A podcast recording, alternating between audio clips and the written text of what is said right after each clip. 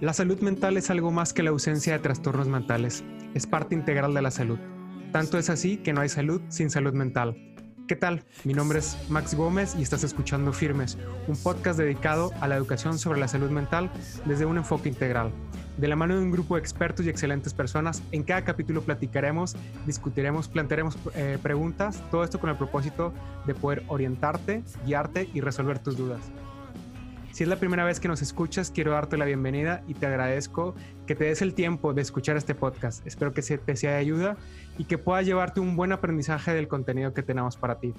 Me gustaría invitarte también a escuchar nuestros dos primeros capítulos donde nos estuvieron apoyando la psicóloga Mariana Icas Balceta y el especialista en psiquiatría, el doctor Aguirre, quienes nos hablaron de las emociones desde un aspecto psicológico y biológico. Además nos dieron algunas herramientas para entender y manejar nuestras emociones. Si no tuviste la oportunidad de escuchar los dos primeros episodios, los puedes encontrar disponibles en mi canal de YouTube. Aparezco como Max Gómez, todo en mayúsculas, en Spotify y si buscas en la sección de podcast, Max, eh, Gómez-Firmes, debe de aparecer. O bien en mi cuenta de Instagram, el punto último emperador en la sección de IGTV, tendrás los episodios disponibles. Si te quedaste con alguna duda, escríbenos un comentario. Toda pregunta es válida ya sea en el canal de YouTube, en mi cuenta de Instagram o en mi cuenta de Twitter, arroba. Además, quiero agradecer a todas las personas que nos hicieron llegar sus comentarios, sus agradecimientos y sus felicitaciones a través de todos los medios. La verdad, son un gran impulso para que continuemos con este proyecto y que eh, hacemos con tanto cariño, obviamente, para ustedes. Y que estoy tan agradecido con Dios de que nos permita llevar a tantas personas este lindo mensaje. Finalmente, quiero eh, mandar saludos para los que nos escuchan en Holanda y a un amigo, eh, Aaron, quien me ha permitido utilizar algunas de sus canciones, ya sea para el intro o para el cierre de cada episodio. Pueden encontrar su música disponible en Spotify como Mufasa. Bien, el día de hoy tenemos el gran placer de que nos acompañe Mariana Espinosa, a quien agradezco haya aceptado la invitación para participar en el podcast y que nos vendrá a platicar de yoga y bienestar. ¿Qué tal, Mariana? ¿Cómo estás? Hola Max, muy bien, gracias.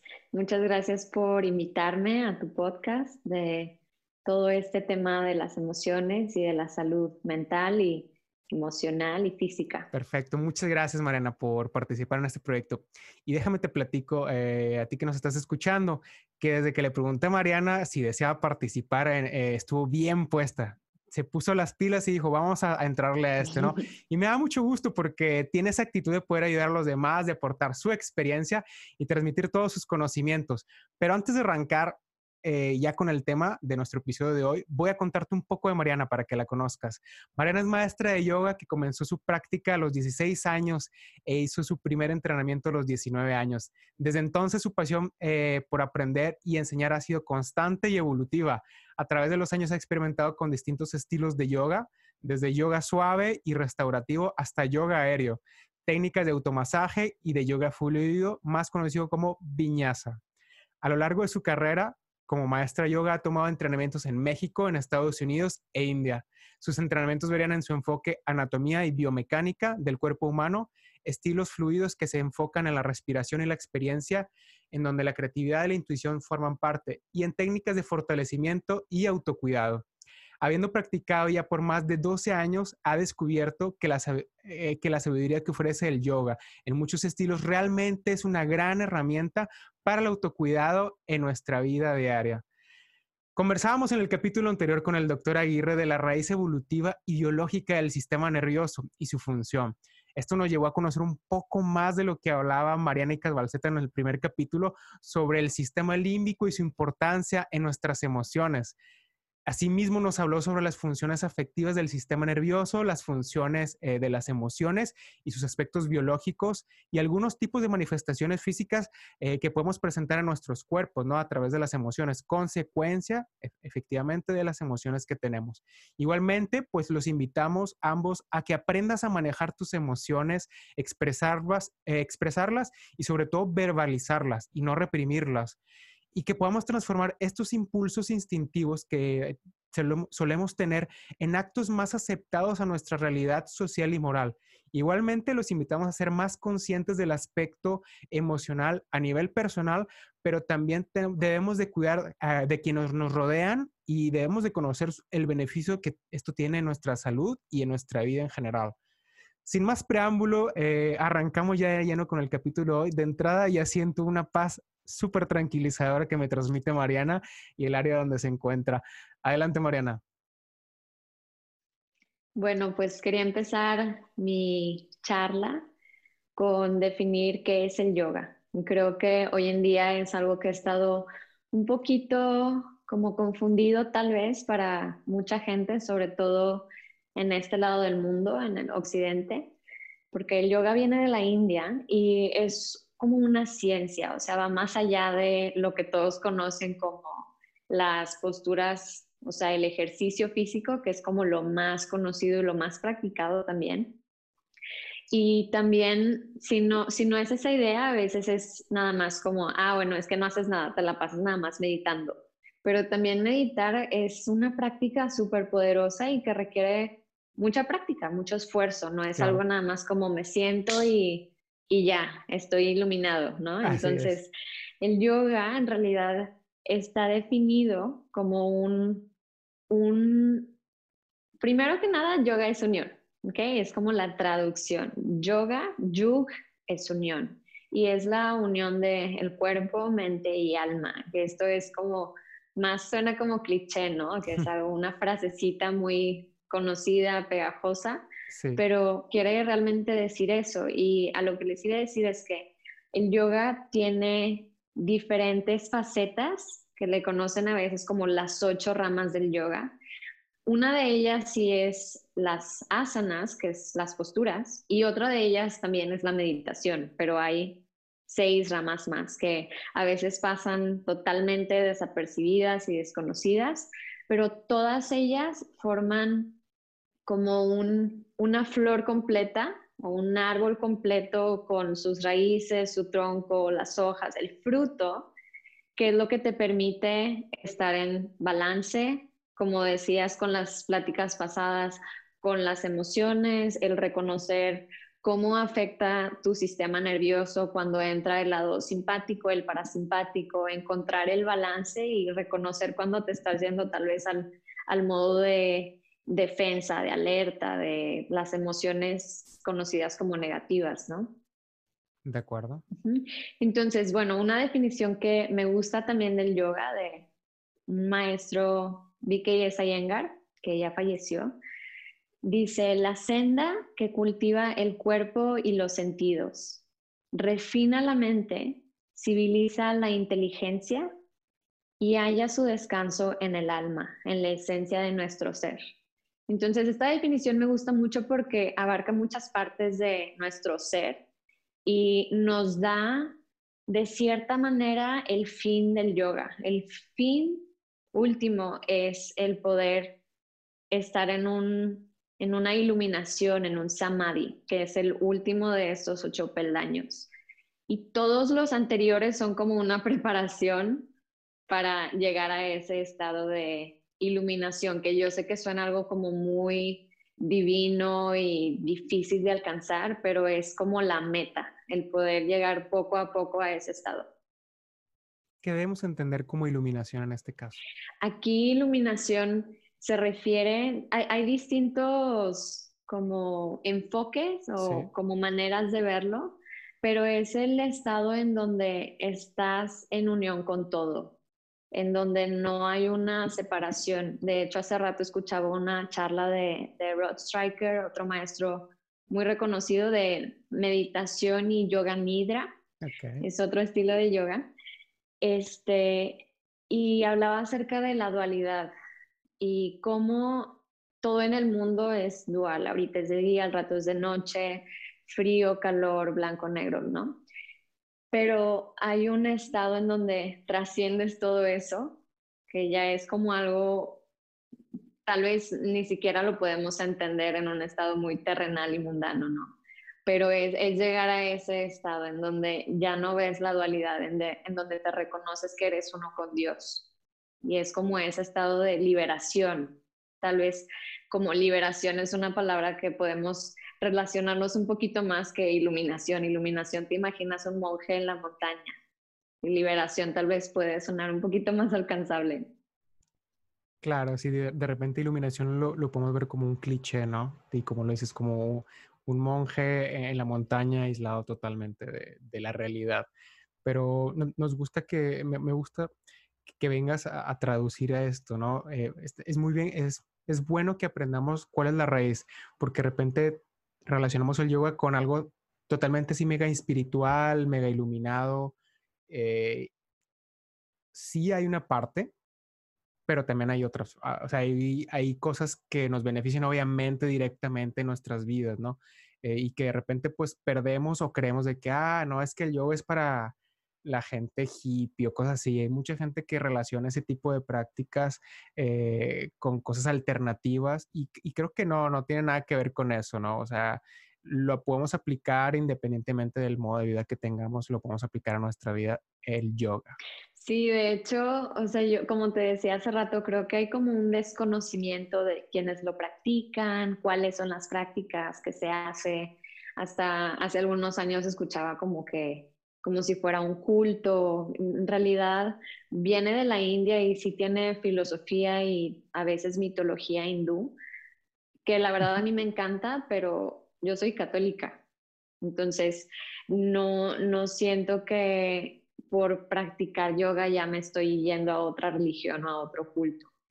Entonces, creo que también requiere de, de, apertura, ¿no?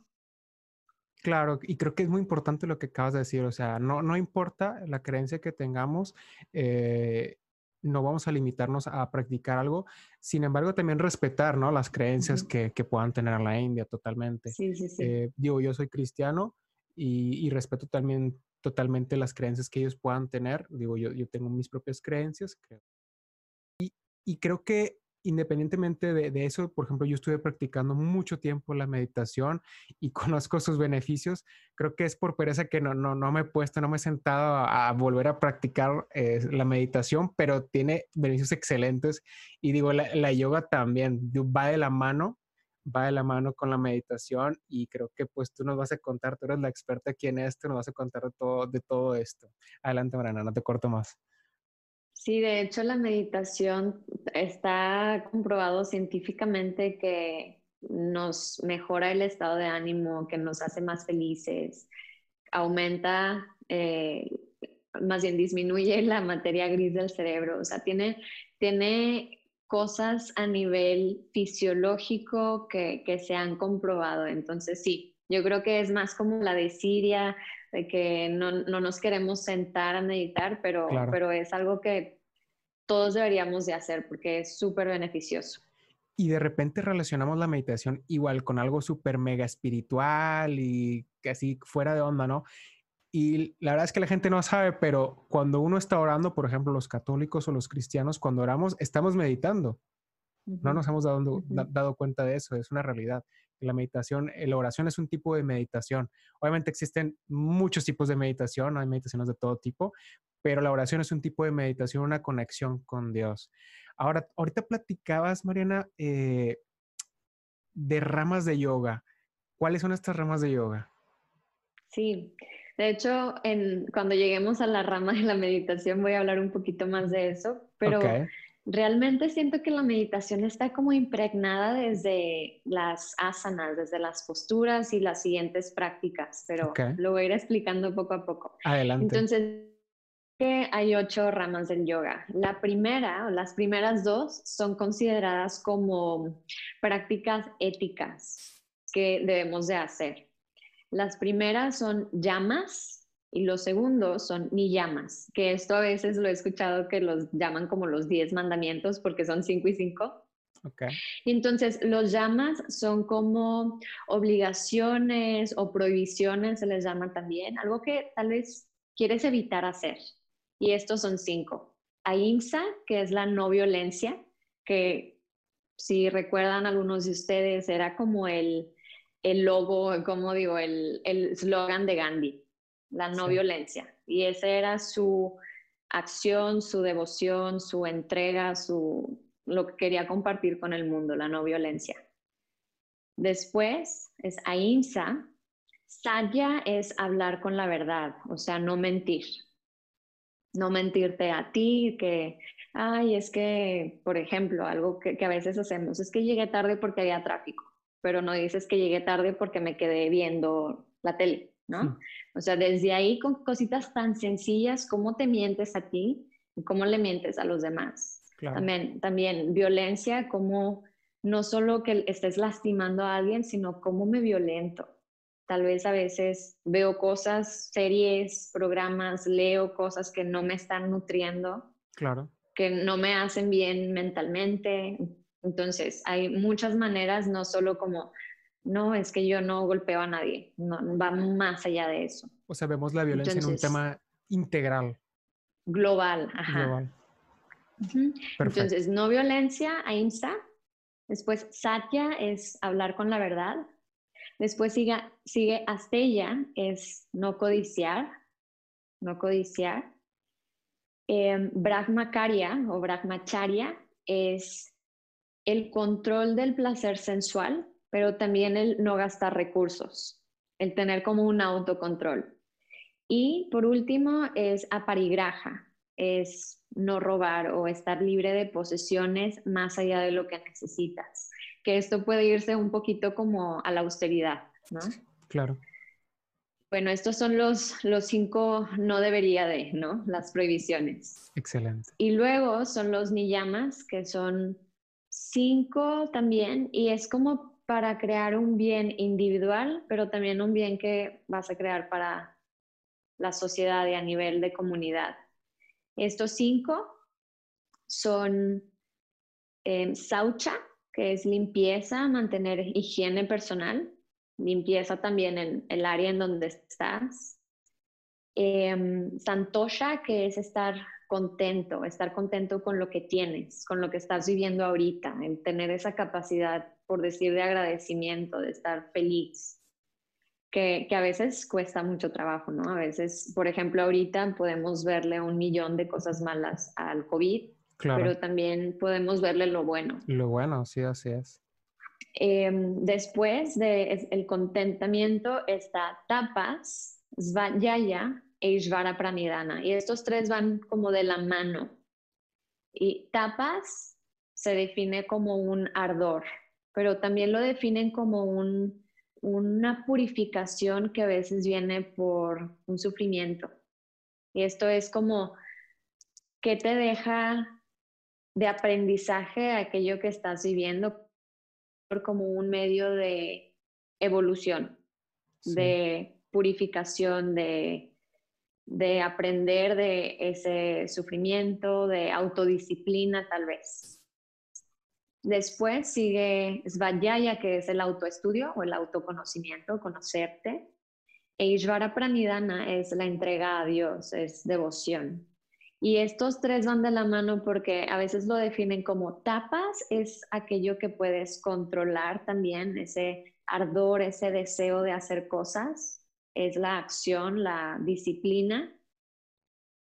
Ishvara Pranidhana es entregarlo a Dios y Svayaya es el punto medio en reconocer con ese autoestudio qué puedo controlar de etapas y qué puedo soltar, qué no puedo controlar, qué, le dejo a Dios. Entonces, ese es súper bonito porque encuentras, como les decía hace ratito, es la dualidad un poquito. Wow, está excelente porque, como dices, hay cosas que no están en nuestras manos y, por ejemplo, yo veo, trato de evitar ya redes sociales, la verdad es que no soy muy fan de redes sociales, sobre todo en, e, este momento de, la pandemia, del coronavirus, eh, nos contaminamos de muchas cosas, la gente eh, dice cosas del gobierno, hay acciones, hay videos, hay mucho contenido que la verdad no es indeseable, ¿no? Que no nos sirve de nada, es contenido basura y veo mucho quejas eh, de las personas, ¿no? O sea, que es que el gobierno, es que el presidente, o es que el gobernador, o es que los doctores o los hospitales.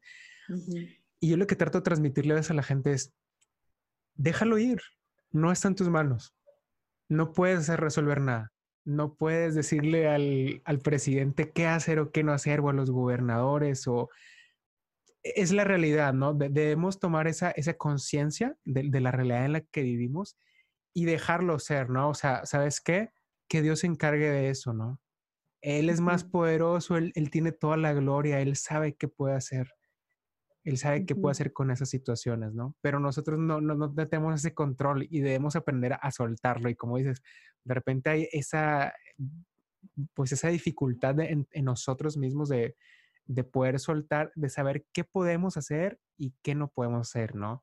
Entonces, eh, es muy bonito este mensaje que transmites que va muy lleno y que nos empieza a ser más conscientes, ¿eh? Porque esto también eh, va de la mano, o sea, no nos, aunque no lo creamos, pero va de la mano con las emociones que tenemos.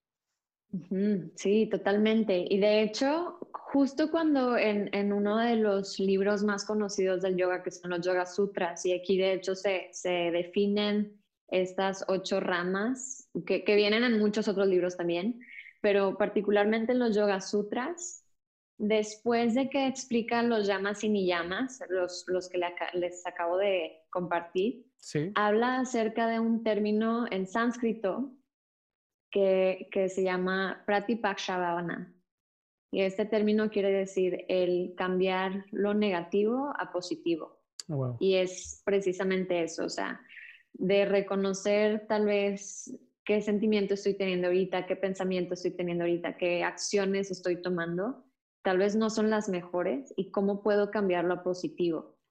Hace poco, por ejemplo, que, que, se vino la tormenta aquí en Monterrey, ¿no? Y todo inundado. Pues puedes verlo como ya está todo inundado, ya se, no sé, se destruyeron avenidas o puedes ver muchas cosas malas. Pero también puedes cambiar el sentimiento y decir, wow, o sea, ya faltaba que lloviera, muchos animales en los cerros están teniendo agua, las plantas tienen agua. A nosotros nos hace bien también el tener como esta frescura de la lluvia. Hay muchas cosas que puedes cambiarles el giro y agradecer y te cambia totalmente la perspectiva de, pues, de tu vida. Totalmente de acuerdo contigo. Mm. Totalmente. Y bueno, sí. Adelante, adelante. Siguiendo con, con, estos ocho peldaños, ocho ramas del yoga, después sigue asana, que son las posturas. Asana es en sánscrito y me gustó mucho también en los Yoga Sutras hay una frase que, que definen como la manera en que deberíamos de trabajar las posturas es trabajar en contra de la tendencia natural de la mente a la inquietud y meditar en lo infinito.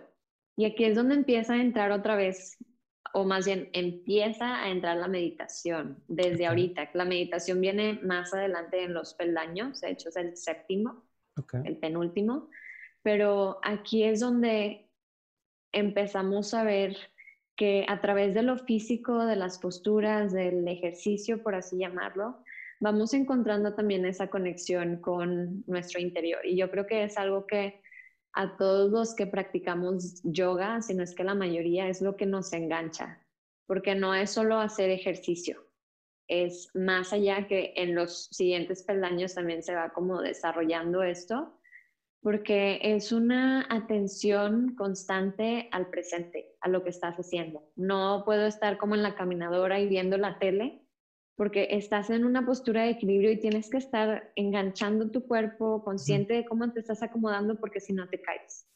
No puedes estar pensando al rato lo que voy a cenar porque te estás distrayendo, entonces tienes que estar muy presente. Por eso las asanas también es como una meditación.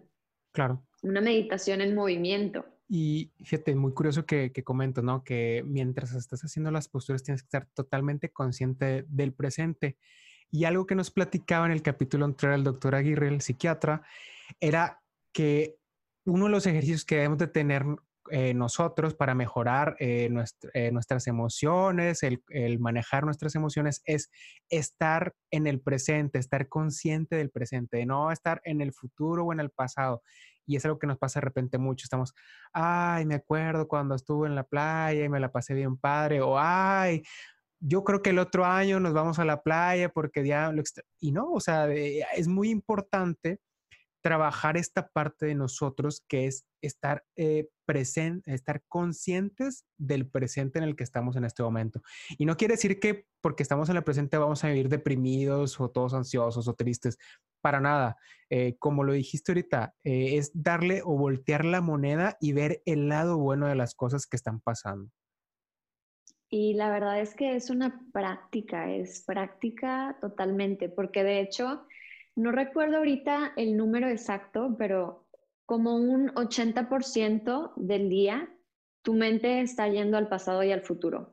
Wow. 80% del día no estás en el presente. Entonces, tienes que hacer muchísimo trabajo consciente para realmente estar en el aquí y en el ahora. Es muchísimo tiempo. Yo también me impresioné cuando, cuando leí eso y dije, ¿cómo? Y sí, si, si te, tal vez ahorita ya te distrajiste, sí es cierto, porque no sé qué, y ya te fuiste a otro lado. Así es. Y regresas, pero te vas y regresas, y te vas al futuro y regresas, y estamos recordando memorias, recuerdos del pasado, y estamos también como con la esperanza en proyectos en el futuro. Y es normal, es el trabajo normal de la mente. Pero para encontrar calma, que en la filosofía del yoga es como para evitar el sufrimiento. Queremos estar en el momento presente, en el aquí, en el ahora, no preocupándonos o no añorando el pasado o el futuro. Entonces, quería ahorita compartir una una pequeña práctica que, le llamamos es Mudra Vinyasa, que es como esa meditación en movimiento, sí. En donde vamos también a integrar la respiración. Entonces, pueden hacerla conmigo. Aquí simplemente tienes que estar en una postura, si quieres puede ser de pie, pero si estás sentado, sentado, no pasa nada si estás en una silla, en el suelo, en donde tú quieras pero que te sientas estable. Lo único que vamos a hacer es mover los brazos. Entonces aquí vamos a enfocarnos en la inhalación y mover los brazos hacia arriba, muy despacio, lo que dure tu inhalación.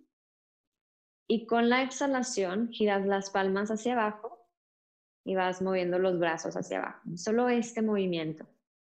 A mí me encanta hacer esto porque aterriza muchísimo, nos da tiempo para estar atentos simplemente en la sensación del cuerpo, estar observando la respiración de una manera mucho más clara.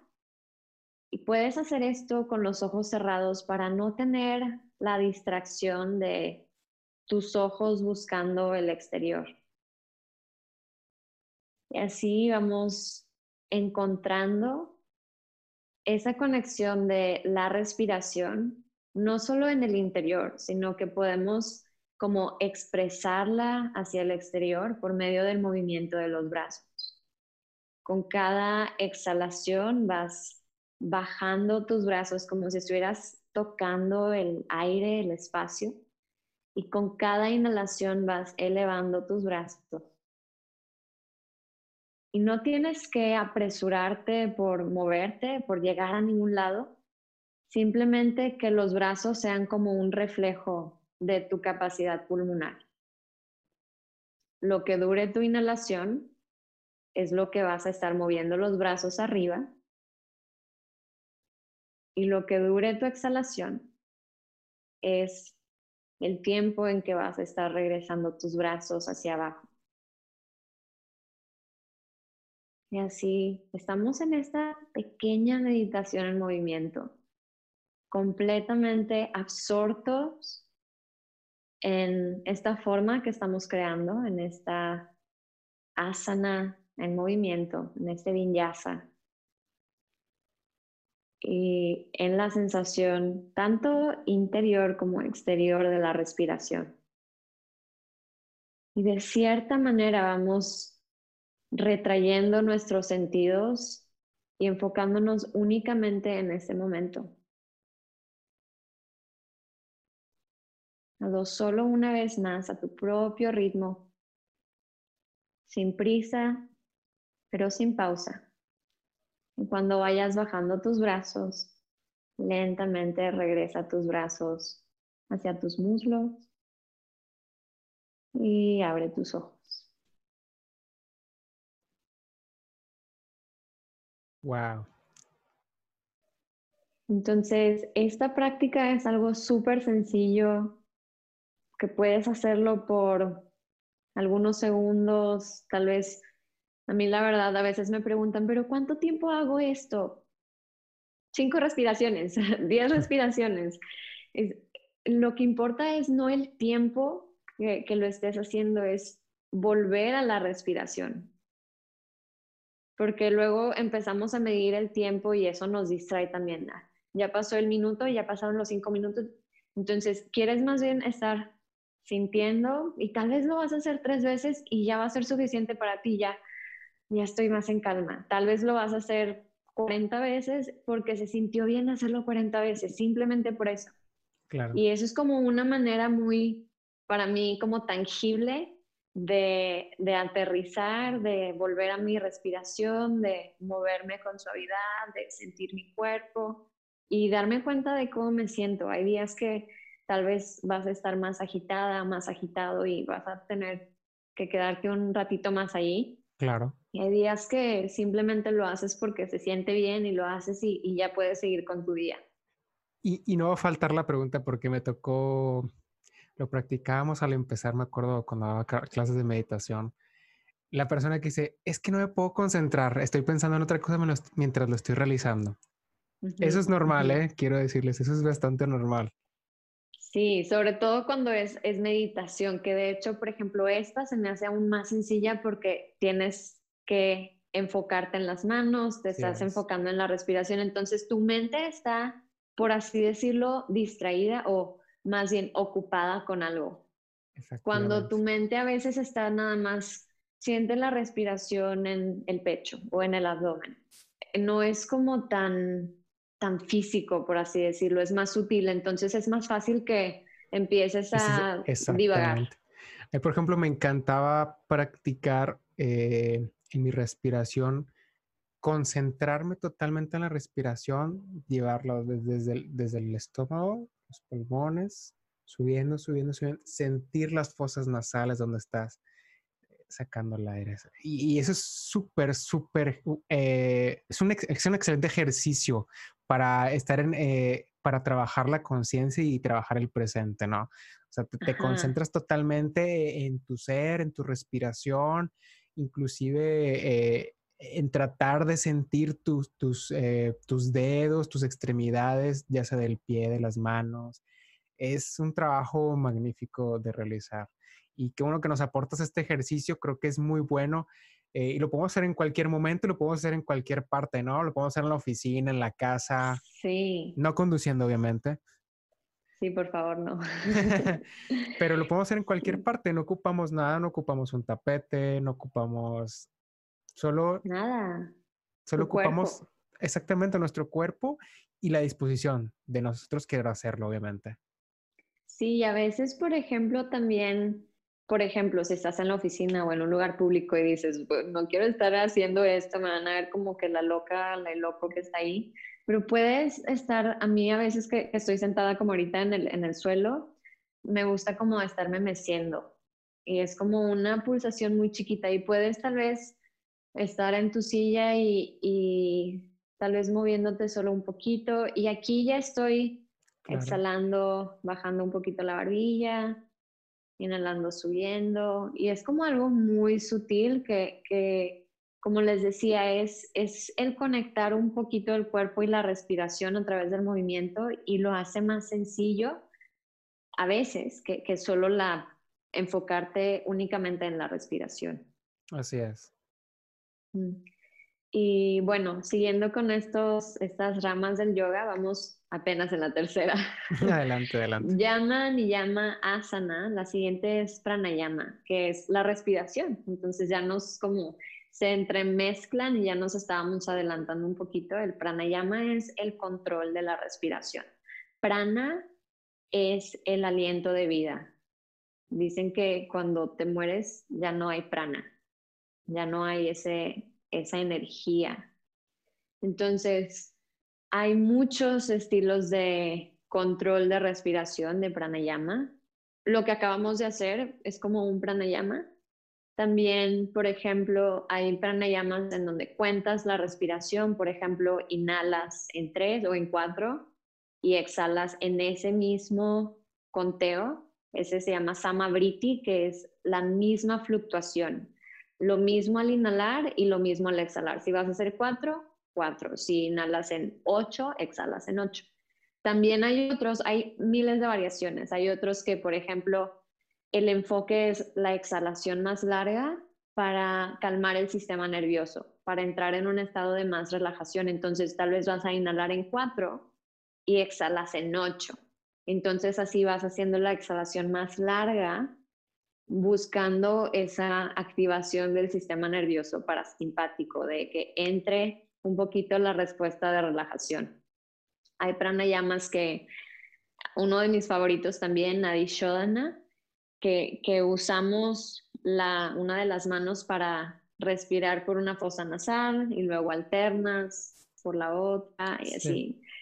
Entonces, hay, hay como muchas técnicas que tal vez si nunca habías escuchado de pranayama, dices, ni sabía que, que podía hacer eso. No sabía que, que, se podía hacer o, o que, que, existía, pero hay, hay muchas maneras de enfocarnos en la respiración.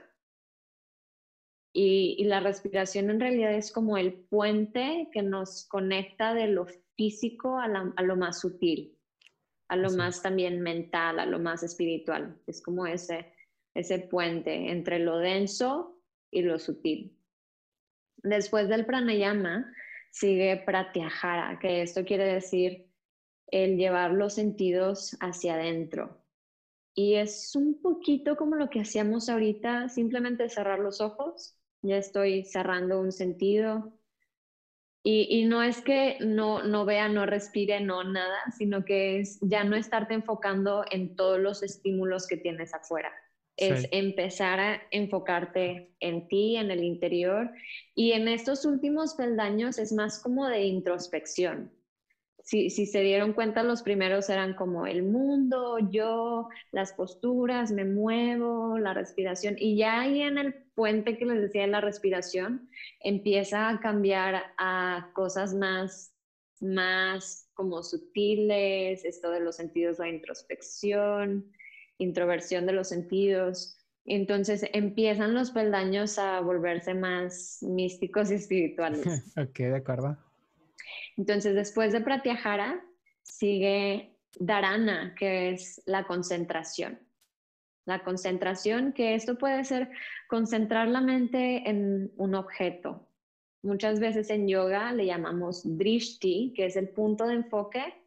Si estás, por ejemplo, en un guerrero, mi drishti va a ser en el pulgar derecho y estoy viendo mi pulgar derecho. No estoy ahí viendo a la persona de al lado, estoy con mi drishti fijo. A veces va a ser mi drishti hacia el entrecejo en el tercer ojo. Entonces puede haber drishtis como exteriores, pero a veces hay drishtis internos.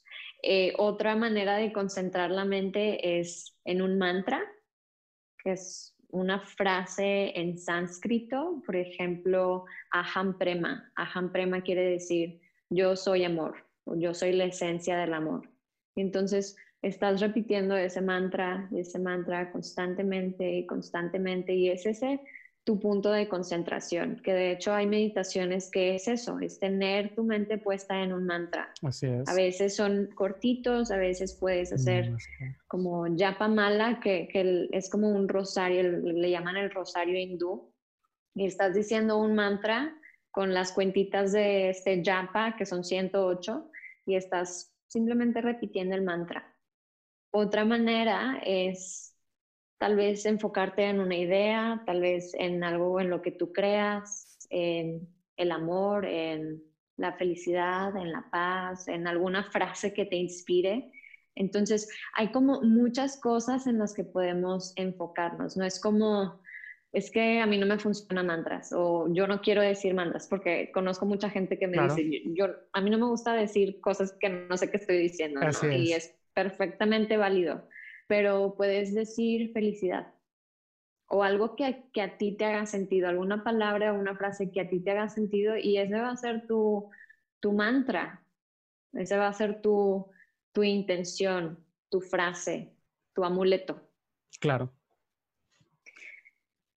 Y entonces, después de que ya logramos esa concentración, ahora sí llega Diana, que es la meditación, y es absorberse en el momento presente. Como estábamos platicando desde casi el inicio de esta charla, es que la meditación, como con los ejemplos que les acabo de dar, puede ser tanto con tener un enfoque como un mantra o un objeto de enfoque. Puedes hacer como el llamado conocido mindfulness, que puede ser una meditación en movimiento, no solo como lo que hicimos ahorita, que esto también es como meditación en movimiento, pero el mindfulness creo que ya se ha vuelto muy popular y también abarca prácticamente todo. Puedes estar muy consciente mientras que comes y convertirlo en una meditación, mientras que caminas y estar consciente de cómo vas caminando, mientras que haces prácticamente cualquier cosa. Por ejemplo, eh, hacía unos años creo que practicaba eh, ver la, la, llama de una vela concentrar tu meditación en ese punto exacto de ver el movimiento de la... ¡Wow! Es genial. Es genial, ¿eh? Porque te concentras totalmente en ese punto y te pierdes, ¿no? O sea, puedes estar, pues no sé, yo en e, esa, esas ocasiones sí me perdía 20, 30, 40 minutos viendo solo la llama de la vela. Eh, y, y, te enfoca en el presente, de nuevo volvemos a esto, te enfoca, te pone consciente en el presente, en lo que está pasando en ese momento y te deja de distracciones, te deja de pensamientos pasados o, pensamientos futuros, ¿no? Que puedas tener. Ahora, Mariana, para los que no saben qué es el mindfulness, ¿cómo lo podemos entender? Bueno, yo a lo que conozco del mindfulness es de un maestro, un monje budista muy famoso, y perdónenme, si lo digo mal, pero no sé pronunciar su nombre, es Thich Nhat Hanh. Y él, menciona el mindfulness como esa conciencia plena, el estar completamente presente. De hecho, tengo un libro aquí en mi tocador de él que se llama Felicidad y menciona muchas técnicas de mindfulness. Y hay, por ejemplo, una que me gusta mucho, que dice, en cada paso que doy, cada, cuando estoy caminando, por ejemplo, esa meditación caminando, doy un paso y digo, he llegado. Doy otro paso, estoy en casa. He llegado, estoy en casa. Y por ejemplo, eso yo lo he traducido a meditaciones sentada con mi respiración como ese mantra. Y ahora he llegado es mi mantra. Y mi mente se distrae porque se distrae muy fácil, ¿no? Y, y regresas, he llegado no hay ningún lugar a donde tengo que ir. Y él me encanta porque da un ejemplo para que vean que es como muy universal. Da un ejemplo y dice, por ejemplo, cuando vas viajando de un lugar a otro y ya quieres llegar a tu destino. Voy a Cancún y ya quiero llegar a Cancún. Pero también puedes disfrutar el recorrido en el avión o en el coche. Puedes, perdón, disfrutar ese momento y decir, estoy aquí, he llegado, aquí es donde tengo que estar ahorita. Y es volver al presente, a, qué bueno que voy a llegar a la playa, pero ahorita Así es. Estoy feliz, es ese santosha, es ese contentamiento con lo que tienes. Exactamente. lo que estás viviendo ahora. Sí, e, e, esa importancia de vivir el presente, lo que estoy viviendo hoy. Qué buen ejemplo das, ¿no? Este de voy a ir de viaje, voy en el avión o voy en el carro o en el autobús, ¿no? El, medio que estoy utilizando. Y estar consciente y satisfecho de ese momento en el que estás pasando, ¿no? De disfrutarlo, no sé, ver por el, por el avión el mar, eh, ver en el carro, eh, pues el paisaje que tienes, ¿no? Eh, y se puede aplicar a muchas cosas, no necesariamente a, a, hablar de un viaje, ¿no? Pero se puede aplicar a muchas cosas diarias que vivimos este, como por ejemplo cuando tenemos que viajar en carro o en transporte público a, nuestros empleados, a nuestros negocios, igual, ¿no? O sea, sí, mi punto de destino es mi negocio mi, o mi trabajo, pero e, esa transición hacia donde voy, este, también, por ejemplo, disfrutarla, ¿no? O inclusive, digo, lo estoy pensando rápido, y mm, dime si me equivoco, pero por ejemplo, cuando vas a comer, que estás preparando la comida, disfrutar ese momento en el que estás preparando la comida. Sí, vas a llegar a un punto en el que pues, vas a poder disfrutar esa comida y es muy satisfactorio, pero ese momento en el que tú estás preparando la comida, estás cortando los ingredientes, todo, puede ser un buen ejercicio también, ¿no? Para concientizar eh, ese contentamiento. Sí, de hecho, de hecho él habla de, de, ese también mindfulness mientras que cocinas y mientras que comes y tiene algunas frasecitas para como oraciones para decir mientras que lo estás haciendo. Sí. Este, pero sí, o sea, prácticamente puedes estar en esa conciencia plena en lo que sea que estés haciendo. Estoy cortando y estoy cortando. Estoy en el sartén y estoy en el sartén. O sea, no, no estar pensando siempre en el futuro o siempre en el pasado. Que de hecho también creo que es sobre todo en esta época en la que vivimos muy fácil irnos a otros lados y también por el celular. Lo que quería decir es que, por ejemplo, en estos trayectos, ¿no? Todos los detalles que puedes observar en lugar de ir en tu celular, al estar viendo hacia afuera y te das cuenta que de repente salió el sol o de repente hay un árbol súper bonito o que puedes ver el mar, como decías, o es que hay campos, o, simplemente cuando estamos esperando. y esto de hecho está relacionado con la psicología, porque cuando alguien agarra su celular y tú ves que lo agarra, es, no me acuerdo cómo se, se llama ese, eh, cuál es el término, pero es como de imitar lo que está haciendo el otro. Entonces, claro. es como un síndrome. alguien agarra un celular, bueno, yo también agarro el mío y a hacer nada, ¿no? Porque entiendo que hay veces hay veces que sí tienes que hacer cosas y tienes que estar eh, mandando correos o lo que tú quieras, pero hay veces que no estás haciendo nada y que pudieras estar en esa sala de espera observando, viendo a las demás personas, platicando con alguien.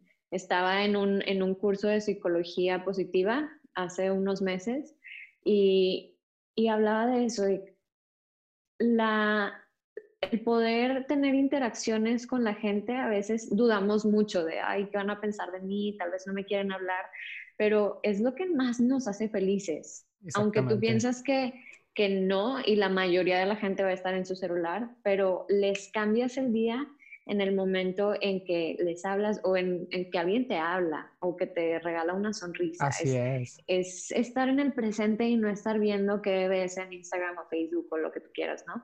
Totalmente de acuerdo contigo, fíjate, eso que me estás comentando, tengo una experiencia así, eh, recuerdo mucho un viaje que hice de como estaba viviendo en Francia, fui de Grenoble a Berlín en tren. Salí a las 5 de la mañana de la ciudad de, de, inicio, llegué como a las 9 de la noche a Berlín, algo así, fue una locura de, viaje en tren. Pero lo que yo quería era disfrutar de los paisajes en Europa, conocer, ver qué era que se sentía viajar en, tren. Y ya en el último tren, era un tren rápido, eh, no recuerdo qué ciudad era, me parece que era de Basel, de Basel a Berlín. Eh, me toca sentarme en un, como una especie de cabina compartida con varias personas. Y pues en el trayecto se fueron bajando, ¿no? Y al final solo nos quedamos una chica y yo. Y ya se hizo de noche, entonces ya no podía ver nada. Entonces ya nos, quedamos viendo los dos, ¿no? Y yo dije, bueno, pues, pues no pierdo nada con platicar con la persona que está enfrente de mí, ¿no? Y nos pusimos a platicar y hubo como que un cambio total en, en, el, en el ambiente en el que estábamos, ¿no? En, en, esa cabina, de que cambia un silencio total a ponernos a platicar, a, oye, ¿qué tal? No, pues mira, yo vengo aquí, soy mexicano, vengo a conocer Berlín, tú quedas acá, no, pues yo vengo a ver a mis padres, no sé qué, wow, o sea, cambió totalmente el ambiente y cambiaron totalmente nuestros sentimientos, nuestras emociones, o sea, hubo una conexión muy buena eh, con una persona que ni siquiera conocía, ¿no? Pero que al final, ese sentimiento como de repente que puedes tener de que de, solitud, de, estar solo, de o perderte inclusive en otras cosas, ¿no? En el, en el pasado o en el futuro, y te conectas, directamente en el presente y estás teniendo sensaciones eh, que no habías experimentado, ¿no? Eh, estás, teniendo felicidad, estás teniendo un momento muy agradable y la otra persona también lo está sintiendo, ¿no? Entonces fue, fue una experiencia muy bonita y, lo conecto mucho con lo que tú comentas. Sí, es súper bonito y de hecho hasta se puede sentir como el, el, cambio en la atmósfera, como que había un aire tenso y de repente se siente alivio y das cuenta y todas las personas que nos están escuchando se dan cuenta, a veces podemos recordar esos, esos momentos de, ay, me acuerdo que, que encontré una cartera y se la di a la persona y cómo te da tanta satisfacción, cómo te sientes bien, o que iba manejando y le sonreía, sonreía al vecino del carro de al lado y, nos compartimos una sonrisa y ya, o sea, no tiene que ser algo también tan, tan grande, pero con pequeños detalles cambian tu estado de ánimo y se quedan en tu memoria y en tu corazón. Es algo que, que recuerdas y te da paz, ¿no? Exactamente, así es y, es. algo que cambia en un segundo. Puedes tomar la decisión de no hacer nada y estar en tu celular o estar sordeándote, ¿no? O platicar, o tal vez decir algo y tal vez esa persona está teniendo un mal día y no te contesta. Bueno, lo intenté, pero ya, ya no queda en ti, como dices, ¿no? Ya lo intenté, ya me siento tranquila, tranquilo de que hice algo y funcionó o no, pero estoy en ese santosha, en ese contentamiento de es lo que es. Así es, totalmente. Y digo, no tiene que ser con alguien desconocido, digo, lo podemos practicar en nuestra propia casa, ¿no? Con nuestros padres, con nuestros amigos, con nuestros conocidos, eh, con nuestra pareja, ¿no? O sea, es algo que se puede hacer cotidiano, no tiene como que pasar ese momento. Eh, así es como que súper especial o súper práctico. Espontáneo. Espontáneo, o sea, puede ser algo muy natural, ¿no? Alguien con el que hace mucho que no hablas o incluso una conversación regular que tú tengas en casa con, con la persona con la que estés viviendo. Sí, sí, sí, es, es, va más allá de... Somos seres sociales, entonces siempre vamos a agradecer esa conexión con otro ser vivo. No tiene que ser ni siquiera un humano, puede ser tu mascota, puede ser una planta, ver a la naturaleza, estar en la naturaleza. Entonces, todo eso es nutriente para tu alma. Y algo que me encanta y que eh, subes mucho en tus redes es eh, el hecho de tratar de tener la oportunidad de repente nosotros de poder estar descalzos. A mí me encanta estar descalzo, es, es, algo que confieso y me encanta estar descalzo, caminar en el jardín descalzo o estar en la casa descalzo. Incluso de repente me salgo a la calle descalzo.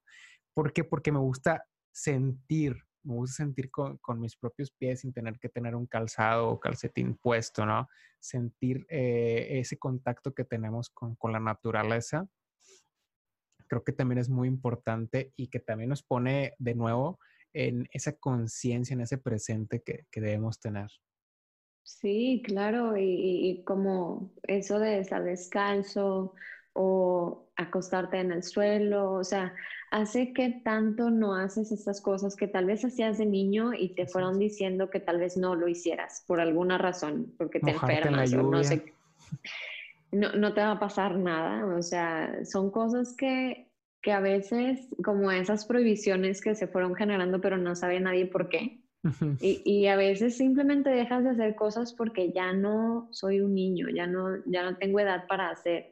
Pero porque quisiera ser un adulto rígido. Es como físicamente y mentalmente quisieras tener como ese espacio, esa apertura y esa flexibilidad. En, en yoga hay también una frase como muy famosa que dicen que una columna flexible es, es juventud. Entonces, tener esa flexibilidad no solo corporal, sino también mental en, en lo que hacemos, en que no pasa nada si te pones a bailar un rato, si estás cantando por pena o lo que sea, o que te digan loco, pues que te digan loco. Si es lo que te hace feliz, así es. Está bien.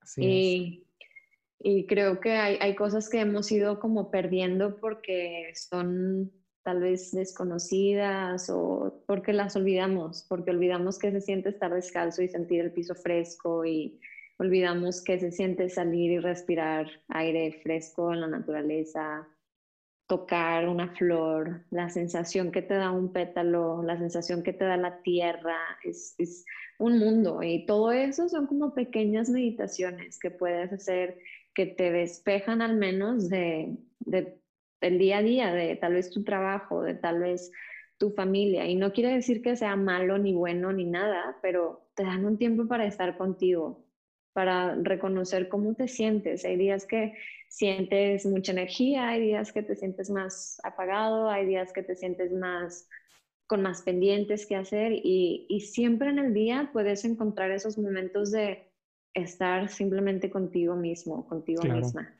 Digo, agregando esto, creo que también hasta lo podemos practicar con los libros, ¿no? Ese, ese tiempo de tomar a nosotros de leer un libro. Yo, por ejemplo, lo que hago es todos los días, eh, abro mi Biblia, pongo a leerme eh, algún capítulo, algún versículo, lo reflexiono, lo medito, trato de entender, trato de entender qué me dice la palabra y es enfocarme en ese momento, en ese tiempo, e, en, en, la Biblia, ¿no? Digo, es un ejercicio que podemos practicar todos. Eh, no solamente tiene que ser la Biblia, pero puede ser cualquier otro libro. Pero es eso, ¿no? Estar conscientes en ese momento, disfrutarlo, aprovecharlo, eh, salirnos, como dices, del día, del día, del día a día o salirnos de, de, esa, de ese movimiento, estar en el pasado y en el futuro. Sí, creo que otra vez volviendo a celulares y redes sociales, yo sé que cuesta, sobre todo para los jóvenes, yo creo, em, porque queremos capturar todo, queremos que todos sepan todo lo que estamos haciendo. Así es. Siento que yo no soy tan así, pero sí soy, como quiera. Claro. Y, y a veces como que te pierdes del momento. Y hace poco leía un artículo, artículo perdón, de, de eso que, que escribía un, una persona acerca de que había ido a los lugares más, a los parques más bien de Estados Unidos, como Yosemite, el Gran Cañón, cosas así y cómo, cómo ibas a cada, eh, bueno, esa persona iba a cada lugar y todo el mundo con su celular, o sea, no, no, no estaban ni siquiera viendo con sus ojos el atardecer en el Gran Cañón, sino que todos estaban grabándolo y tomándose fotos y en posturas de yoga y en lo que tú quieras, pero es eso, o sea, y yo sé que todos queremos como atesorar ese momento que estamos disfrutando, pero a veces creo que debemos poner un límite de decir, ok, ya tomé mi foto, ya puedo disfrutar esto, o lo disfruto y ni modo, no va a haber foto, no sé, o sea, hay que, que ver también qué, qué, te está dejando más, si poner una foto o vivir el momento. Totalmente de acuerdo contigo y creo que sobre todo eh, la juventud de ahorita, los que son, bueno, nosotros, nuestras generaciones y las generaciones un poco más jóvenes que nosotros, intentan capturar todo, intentan eh, transmitir publicar todos los días algo de que aquí estoy comiendo un pastel, aquí estoy tomando café, aquí estoy eh, en la plaza, aquí estoy, y perdemos esa esencia de poder sentir verdaderamente el presente tratando de capturar todo. No sé cuál es el objetivo, realmente yo no comparto eh, esa filosofía de estar publicando toda mi vida, de hecho no, realmente casi me gusta publicar mi vida personal, pero sí, efectivamente nos perdemos un poquito de lo que es el presente por querer capturarlo, por querer tomar fotos, videos, eh, y, nos perdemos de muchas cosas, ¿eh? Porque te concentras en que hay que a ver cómo sale y le pongo el fondito y le pongo el efecto este, o, te enfocas en estar mirando eh, al, teléfono y no estás viendo realmente la naturaleza. Eh, no estás viendo realmente el, presente, no lo estás disfrutando. Mariana, te voy a hacer por ejemplo una pequeña pausa. Vamos a hacer un pequeño corte ahorita eh, y volvemos, ¿de acuerdo? Ok.